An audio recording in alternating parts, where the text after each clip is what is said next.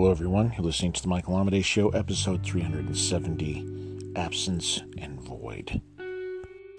Now, of course, I find it kind of funny that I have this title in my head again, something to involve the void, but I'm coming at it from a very different place at this point. You see, I'm deep in the throes of getting everything finished to launch my new book, The Path, which will be coming in just a few days. And I'm having to do all of this little bits of work, trying to tie it together and uh, sure that it's going to be launched properly. And it's so much work.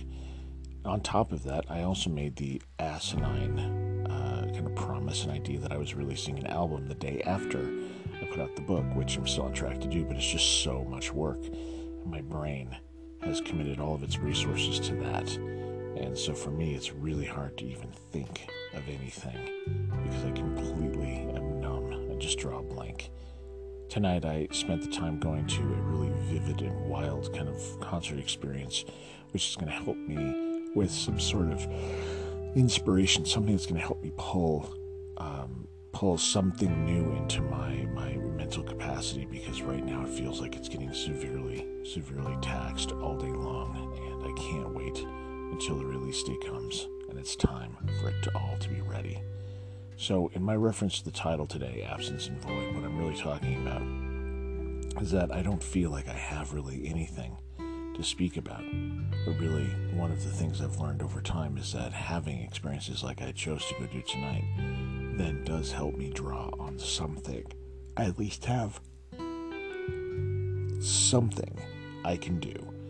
Uh, I have some tactic or some place where there might be some interesting ideas that I hadn't seen before that I can get to when I need to.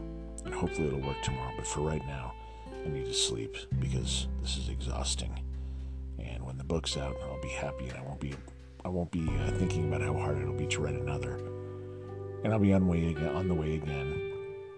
But for right now, I detest writing and I detest music and I can't wait until I'm finished. If you want to send me a message, you can, michaelamidei.com in the contact form there. If you find yourself being creative with poetry, lyrics, or short fiction, consider listening to my radio show, World Poetry Open Mic. We broadcast every Friday at 8 p.m. Mountain Standard Time. You can find us at worldpoetryopenmic.net. For this podcast, the next episode will be tomorrow. So until then, keep living authentically, keep living creatively.